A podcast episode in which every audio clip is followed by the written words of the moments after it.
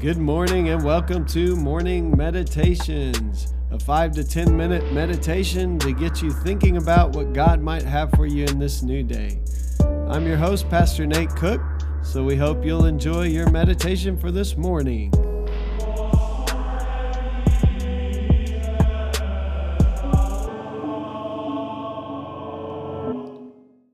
Hey, this is Pastor Nate, and this is your morning meditation. It is Monday, February the 21st, 2022.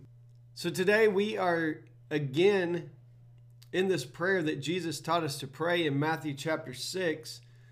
It's part of the Sermon on the Mount that Matthew includes this prayer of Jesus, this model prayer. And it starts in verse 9. And Jesus says this to his disciples This then is how you should pray Our Father in heaven, Hallowed be your name, your kingdom come, your will be done on earth as it is in heaven.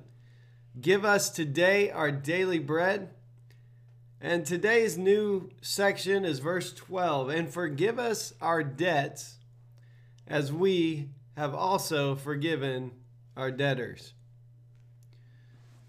This is an interesting one because so many people want to read this as kind of like a tit for tat, kind of like the world system of how things operate. You nice to me, I'm nice to you. It's almost like Jesus is saying, well, if you forgive your debts, then God will forgive your debts. And there is a place where it almost seems like Jesus says that in Scripture.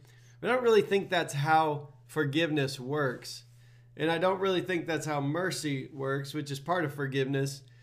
I like to think more about a parable that Jesus told in Matthew chapter 18 that Matthew will record later about this man who's been forgiven. He, he owes us like $1 million debt, let's say, maybe millions of dollars.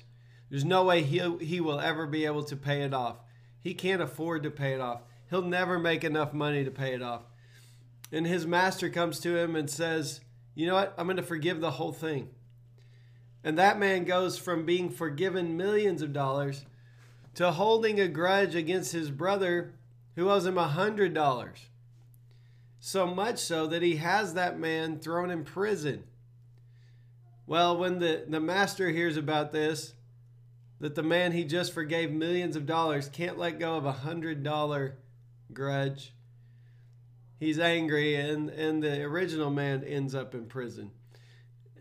And that's a ludicrous story, and a lot of parables are. They have this kind of element of surprise, this hyperbole, hyperbole uh, overstatement. But what Jesus is trying to say in that parable is once you've been forgiven, then you know how to forgive. If you've been forgiven the millions of dollars, let's face it, God has forgiven us over and over and over and over again. Then you should be able to let go of the petty debts that other people have against you. And so in this prayer, there's the assumption that Jesus' disciples will forgive other people. And then they can confidently come and ask for forgiveness themselves. Because Christ realizes that uh, we have been forgiven so much. So we should be a people of forgiveness. That's what he's calling us to. Um, and there is this idea that you can only forgive in the manner that you've been forgiven. So if you don't live in this world of forgiveness and mercy, you wouldn't even be able to imagine a God who could forgive you that much. Uh, and and so if you live in a world that is back and forth, if you hurt me, I'll hurt you, and there is no forgiveness, there is no mercy, then you won't be able to give mercy, and you also won't be able to receive mercy. So Jesus tells his disciples, pray that God would forgive us mercifully. But the assumption there is that then when you receive that mercy, you will also be a person of mercy. That you won't go off like the unmerciful servant and try to hold, hold on to those petty $100 debts that other people owe you because God has forgiven you such a great debt. So in this model prayer, there is this this idea that as we have been forgiven, so we should forgive. and that we can come before God confidently and ask for forgiveness. And, and then, because of that, His forgiveness, we also will be people of forgiveness.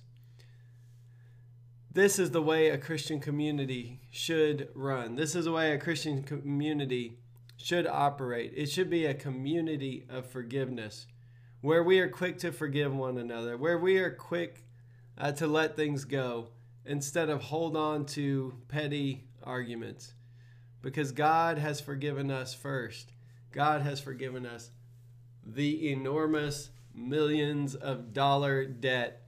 And so we ought to also then be able to let go of the things that people do to us that in the grand scheme of life maybe are much more petty than what we've been forgiven.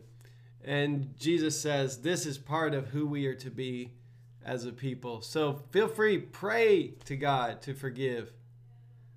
But we also need to be a people of forgiveness as well. Hey, that's just a thought for this morning, and I hope you have a great day. Well, thanks again for joining us for this morning meditation. Hey, do us a favor rate us on iTunes or even leave some feedback about our podcast so that other listeners can know how much you enjoy your morning meditations. Hey, have a great day.